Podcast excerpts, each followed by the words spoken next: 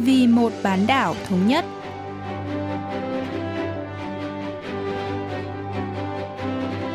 Mỹ Linh xin kính chào quý vị và các bạn. Mời quý vị và các bạn theo dõi chuyên mục Vì một bán đảo thống nhất của Đài Phát thanh Quốc tế Hàn Quốc KBS World Radio. Trong phần 1, diễn biến quan hệ liên triều, chúng ta sẽ nghe chi tiết về chủ trương tập trung đoàn kết nội bộ của Bắc Triều Tiên sau cuộc bầu cử Tổng thống Mỹ. Ở phần tiếp theo, cận cảnh Bắc Triều Tiên, mời các bạn tìm hiểu về các chứng nhận chất lượng tại miền Bắc.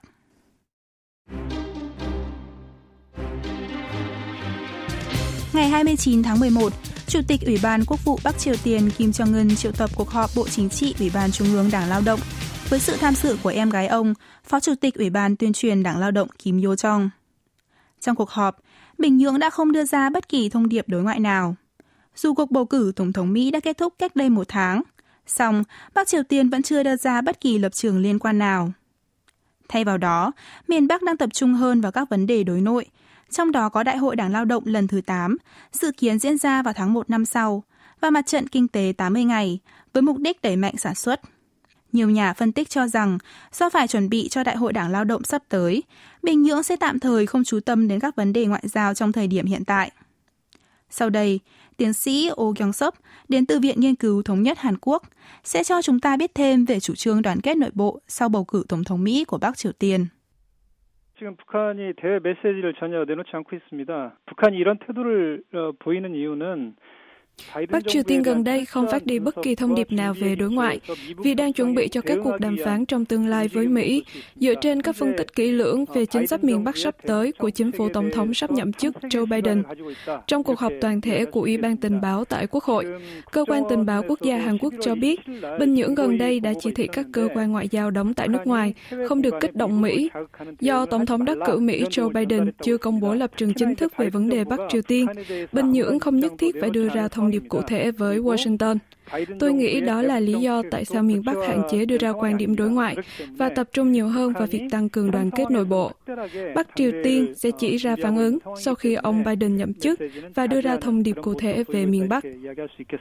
앞으로 바이든 정부가 출범하고 구체적인 대북 메시지가 나오면 북한이 반응하기 시작할 것으로 생각이 됩니다. Ngày 29 tháng 11, Bắc Triều Tiên tổ chức cuộc họp mở rộng của Bộ Chính trị Ủy ban Trung ương Đảng Lao động do Chủ tịch Kim Jong-un chủ trì. Ngoài Đại hội Đảng Lao động và Đại hội đại biểu Đảng, đây là cuộc họp có quyền quyết định cao nhất của miền Bắc. Kể từ khi lên nắm quyền cho đến nay, Chủ tịch Kim đã tổ chức tổng cộng 31 cuộc họp Bộ Chính trị. Trong số đó, có 11 cuộc họp diễn ra trong năm nay, phản ánh chủ trương tập trung vào các vấn đề đối nội của Bình Nhưỡng Hai tuần sau khi cuộc họp Bộ Chính trị Ủy ban Trung ương Đảng Lao động diễn ra vào giữa tháng 11, miền Bắc tổ chức tiếp cuộc họp vào ngày 29 tháng 11 vừa qua để thảo luận về các vấn đề nổi cộm trong nước, như chuẩn bị cho đại hội đảng sắp tới và củng cố giáo dục tư tưởng. Đáng chú ý, nhà lãnh đạo Kim Jong-un đã chỉ ra thực trạng thiếu sót trong quản lý kinh tế và chỉ trích mạnh mẽ các cơ quan liên quan. Ông Oh Kyung-sop phân tích. 경제 지도기관들이 여러 가지 변화된 환경에 맞 Chủ tịch Kim Jong-un phê bình các cơ quan phụ trách kinh tế đã chỉ đạo một cách chủ quan và hình thức, không điều chỉnh các mục tiêu kinh tế một cách hợp lý sao cho phù hợp với các biện pháp trừng phạt từ nước ngoài. Thêm vào đó, ông Kim cũng chỉ trích các cơ quan này thiếu sự tận tâm, trách nhiệm và không thực hiện các chính sách kinh tế trên cơ sở khoa học. Bắc Triều Tiên gặp nhiều khó khăn vì phải đóng cửa biên giới do dịch COVID-19, chịu các lệnh trừng phạt quốc tế và thiệt hại do lũ lụt. Trước tình hình đó, Chủ tịch Kim Jong-un dường như muốn đổ trách nhiệm về thất bại kinh tế cho các cơ quan nói trên.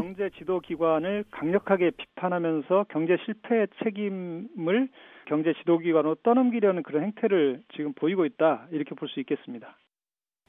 Theo cơ quan tình báo quốc gia Hàn Quốc NIS, Chủ tịch Kim Jong-un đã xử tử một nhà giao dịch tiền tệ có tầm ảnh hưởng ở Bình Nhưỡng vào cuối tháng 10 do tỷ giá hối đoái biến động mạnh. Một quan chức miền Bắc khác cũng đã bị tử hình vào tháng 8 vì mang hàng cấm, vi phạm quy định hải quan biên giới, vốn được thắt chặt nhằm ngăn chặn sự lây lan của COVID-19.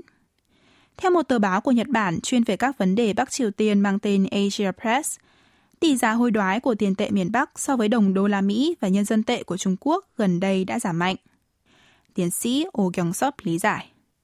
어, 북한 경제 상황이 상당히 악화됐습니다. 그러면서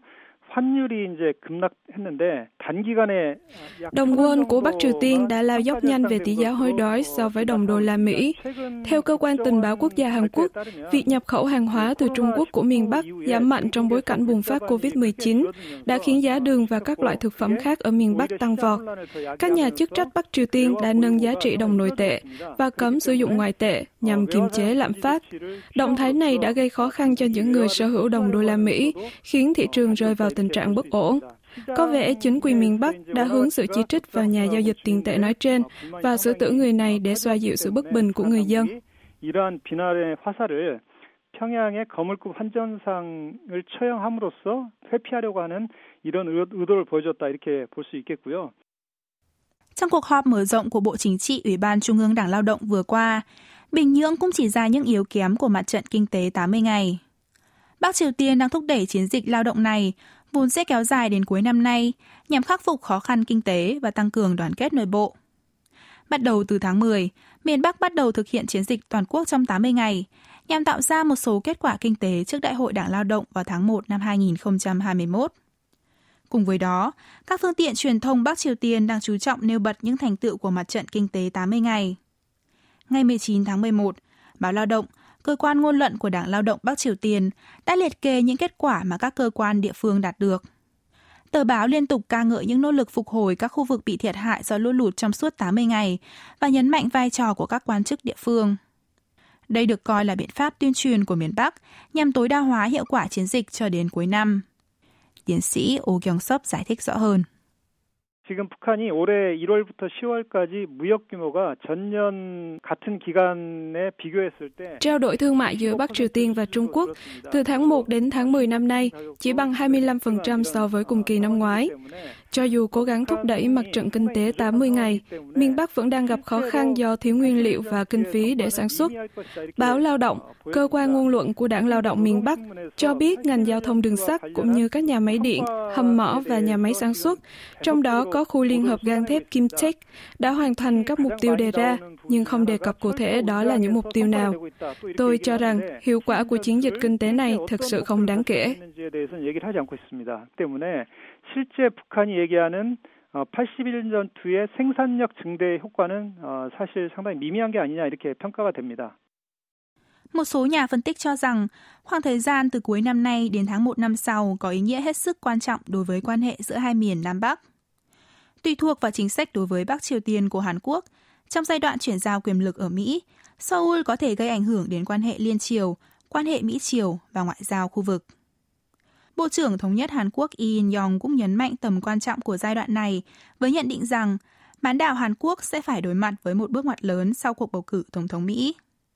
Tiến sĩ Oh Kyung-sop cho biết. 이런 상황에서 지금 북한은 어, đây thực sự là một giai đoạn quan trọng vì cả Seoul và Bình Nhưỡng đều phải chuẩn bị cho các chính sách ngoại giao và an ninh của ông Biden trong bối cảnh chính phủ Tổng thống Mỹ nhiệm kỳ mới sẽ ra mắt vào tháng 1 năm sau. Trước tình hình quan hệ liên triều hiện gần như lâm vào bế tắc, chính phủ Hàn Quốc cần phân tích kỹ lưỡng chính sách về Bắc Triều Tiên của ông Biden và những động thái tương lai của Bình Nhưỡng Hàn Quốc phải đề ra kế hoạch và nắm rõ vai trò của riêng mình, đồng thời theo dõi hướng tiến triển của quan hệ Mỹ-Triều. Hiện tại, Hàn Quốc cần quan hệ chặt chẽ với chính phủ Tổng thống đắc cử Joe Biden và chuẩn bị cho nhiều tình huống có thể xảy ra. 여러 가지 상황에 대한 분석과 대응을 준비해야 되는 시간이다 이렇게 생각이 됩니다. Bắc Triều Tiên vẫn khá im lặng về mặt ngoại giao, đồng thời dành sự tập trung vào các vấn đề nội bộ. Trước khi có bất kỳ động thái chính thức nào, miền Bắc sẽ chuẩn bị các chiến thuật để sử dụng tại các cuộc đàm phán với chính phủ ông Biden và đưa ra định hướng chính sách tại Đại hội Đảng Lao động vào tháng 1 năm 2021. Năm tới, cuộc chiến thương mại giữa Mỹ và Trung Quốc có thể sẽ tiếp tục và mối quan hệ Hàn Mỹ được dự đoán sẽ có nhiều thay đổi. Hy vọng, Bình Nhưỡng sẽ thể hiện thiện trí tại các cuộc đàm phán trong tương lai với Mỹ và tích cực tham gia hợp tác liên triều.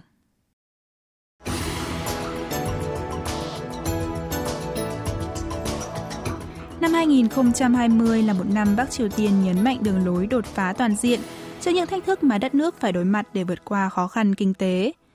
Định hướng này kêu gọi đảm bảo khả năng tự lực cánh sinh trong nhiều lĩnh vực, trong đó có sản xuất hàng hóa chất lượng cao. Chính quyền miền Bắc đã kêu gọi nhà máy ở các địa phương nỗ lực nhận được các chứng nhận về chất lượng.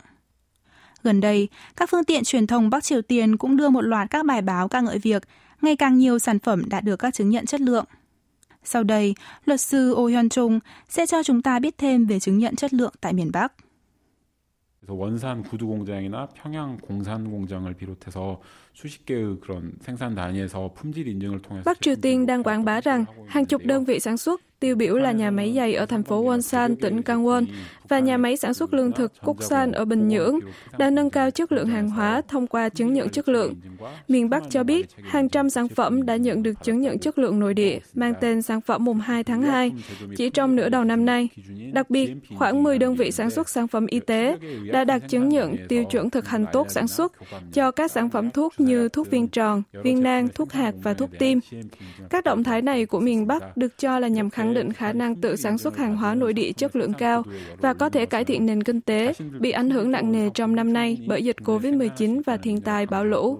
또 최근 코로나19나 풍수해 등으로 타격을 입은 경제난을 극복해보자는 의도가 있는 걸로 보입니다. Từ năm 1981, Bắc Triều Tiên đã bổ nhiệm các giám sát viên nhà nước chịu trách nhiệm quản lý chất lượng sản phẩm.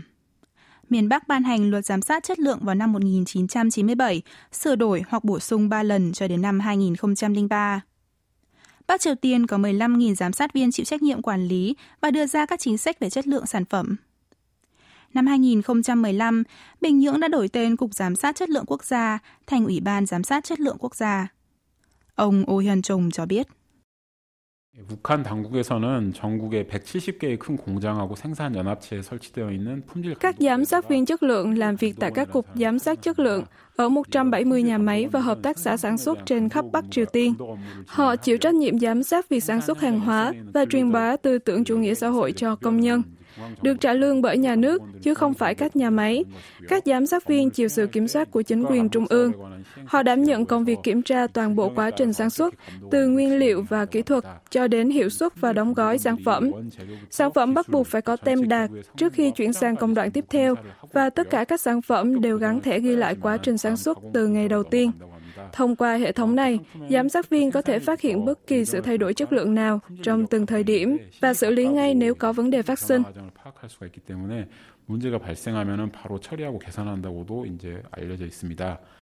Trong số các chứng nhận chất lượng do Ủy ban Giám sát Chất lượng Quốc gia Bắc Triều Tiên quản lý, chứng nhận cao nhất là huy chương chất lượng 15 tháng 12, được trao cho các sản phẩm chất lượng tốt nhất có thể xuất khẩu. Chứng nhận này có từ năm 2012 nhằm thúc đẩy xuất khẩu và khuyến khích sản xuất các sản phẩm cạnh tranh toàn cầu. Luật sư Oh Hyun Chung lý giải. 대동강 식료 공장이 생산하고 있는 평양주는 이제 2014년도에 12월 15일 품질 메달을 최초로 받았다고 합니다. Năm 2014, rượu Bình Nhưỡng được sản xuất tại nhà máy thực phẩm Thê Tung Gang trở thành sản phẩm đầu tiên nhận được huy chương chất lượng 15 tháng 12. Huy chương chất lượng 15 tháng 12 là một tiêu chuẩn chất lượng của miền Bắc, được Chủ tịch Ủy ban Quốc vụ Kim Jong-un lập ra vào ngày 15 tháng 12 năm 2012 nhằm khuyến khích các doanh nghiệp nội địa cạnh tranh và thúc đẩy xuất khẩu. Để nhận được chứng nhận này, các sản phẩm phải đáp ứng 6 tiêu chuẩn, bao gồm sản phẩm chất lượng cao có khả năng cạnh tranh toàn cầu, sản phẩm được làm bằng nguyên liệu vật liệu nội địa và được sản xuất tại cơ sở nội địa để góp phần cải thiện sinh kế cộng đồng sản phẩm giới thiệu công nghệ mới và sản phẩm độc quyền trên thị trường trong nước và quốc tế. Chứng nhận này chủ yếu được cấp cho các mặt hàng xuất khẩu chính và được đánh giá bởi Ủy ban Giám sát Chất lượng Quốc gia. 부여하고 있는 품질 인증이고요. 내각 산하의 국가 품질 감독위원회에서 이런 평가를 맡아서 하고 있다고 합니다. Một chứng nhận chất lượng khác ở Bắc Triều Tiên là chứng nhận sản phẩm mùng 2 tháng 2, được đặt tên để kỷ niệm ngày 2 tháng 2 năm 1981, ngày cố Chủ tịch miền Bắc Kim Nhật Thành tổ chức cuộc thi giám sát viên chất lượng nhằm cải thiện năng lực giám sát. Với mục đích nâng cao chất lượng hàng hóa sản xuất trong nước, hàng năm, Bình Nhưỡng tổ chức triển lãm các sản phẩm tiêu dùng để thúc đẩy cạnh tranh giữa các nhà máy và trao chứng nhận này cho các sản phẩm xuất sắc. Ông Oh Hyun Chung phân tích. 이제 2월 2일 제품은 질이 높은 것으로 평가돼서 중앙 품질 감독 기관에 등록된 제품. Bắc Triều Tiên chọn ra các sản phẩm chất lượng tốt mỗi năm để trao danh hiệu sản phẩm 2 tháng 2. Các sản phẩm đạt được chứng nhận này đều nhận được sự hài lòng cao từ người dân. Để nâng cao hiệu suất trao chứng nhận, miền Bắc tổ chức các cuộc thi hoặc triển lãm sản phẩm đối với các nhà máy ở mỗi tỉnh. Nhờ vậy mà gần đây, càng nhiều sản phẩm từ các nhà máy địa phương giành được danh hiệu này.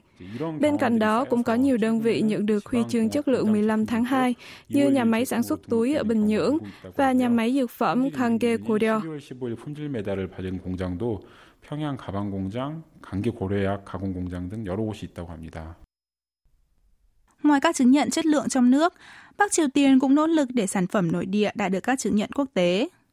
Một số thực phẩm và sản phẩm y tế do miền Bắc sản xuất đã nhận được các chứng nhận quốc tế như chứng nhận tiêu chuẩn thực hành tốt sản xuất GMP đối với dược phẩm và chứng nhận hệ thống quản lý an toàn thực phẩm HACCP.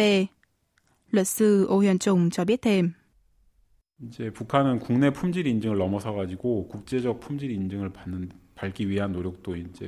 Bắc Triều Tiên đang nỗ lực để đạt được các chứng nhận quốc tế, đặc biệt là đối với thực phẩm và dược phẩm. Bia Tetonggang, loại bia được đặt theo tên một con sông quen thuộc với người Hàn Quốc, đã đạt chứng nhận ISO 9001, một tiêu chuẩn quốc tế đối với hệ thống quản lý chất lượng. Sản phẩm này cũng đạt được tiêu chuẩn an toàn thực phẩm ISO 22000 và chứng nhận hệ thống quản lý an toàn thực phẩm HACCP. ISO 22000 cũng được trao cho hai sản phẩm khác là kim chi sản xuất tại nhà máy kim chi Rukyo, nơi Chủ tịch Kim Jong-un đã đến thị sát hai lần, và rượu soju Bình Nhưỡng, được coi là quốc tử của miền Bắc, Năm 2007, công ty liên doanh giữa Bắc Triều Tiên và Thụy Sĩ mang tên Dược phẩm Pyeongsu đạt được chứng nhận tiêu chuẩn thực hành tốt sản xuất. Kể từ đó, hàng chục nhà máy từ miền Bắc đã nhận được chứng nhận này, trong đó có một nhà máy mỹ phẩm ở thành phố Sinuiju với sản phẩm cao cấp mang tên Hương thơm mùa xuân. Trong một cuộc phỏng vấn với truyền thông Bắc Triều Tiên, các quan chức ngành sản xuất thực phẩm tiết lộ Kể từ khi có chứng nhận chất lượng, họ đã sản xuất ra những sản phẩm ngon và tốt cho sức khỏe, thay vì cố gắng đạt mục tiêu sản xuất về số lượng như trước đây. Điều này cho thấy sự thay đổi trong nhận thức của các nhà sản xuất miền Bắc nhằm đáp ứng tốt hơn nhu cầu của người tiêu dùng. Hy vọng Bắc Triều Tiên có thể sản xuất nhiều hàng hóa chất lượng cao hơn nữa để có thể vươn ra thị trường toàn cầu.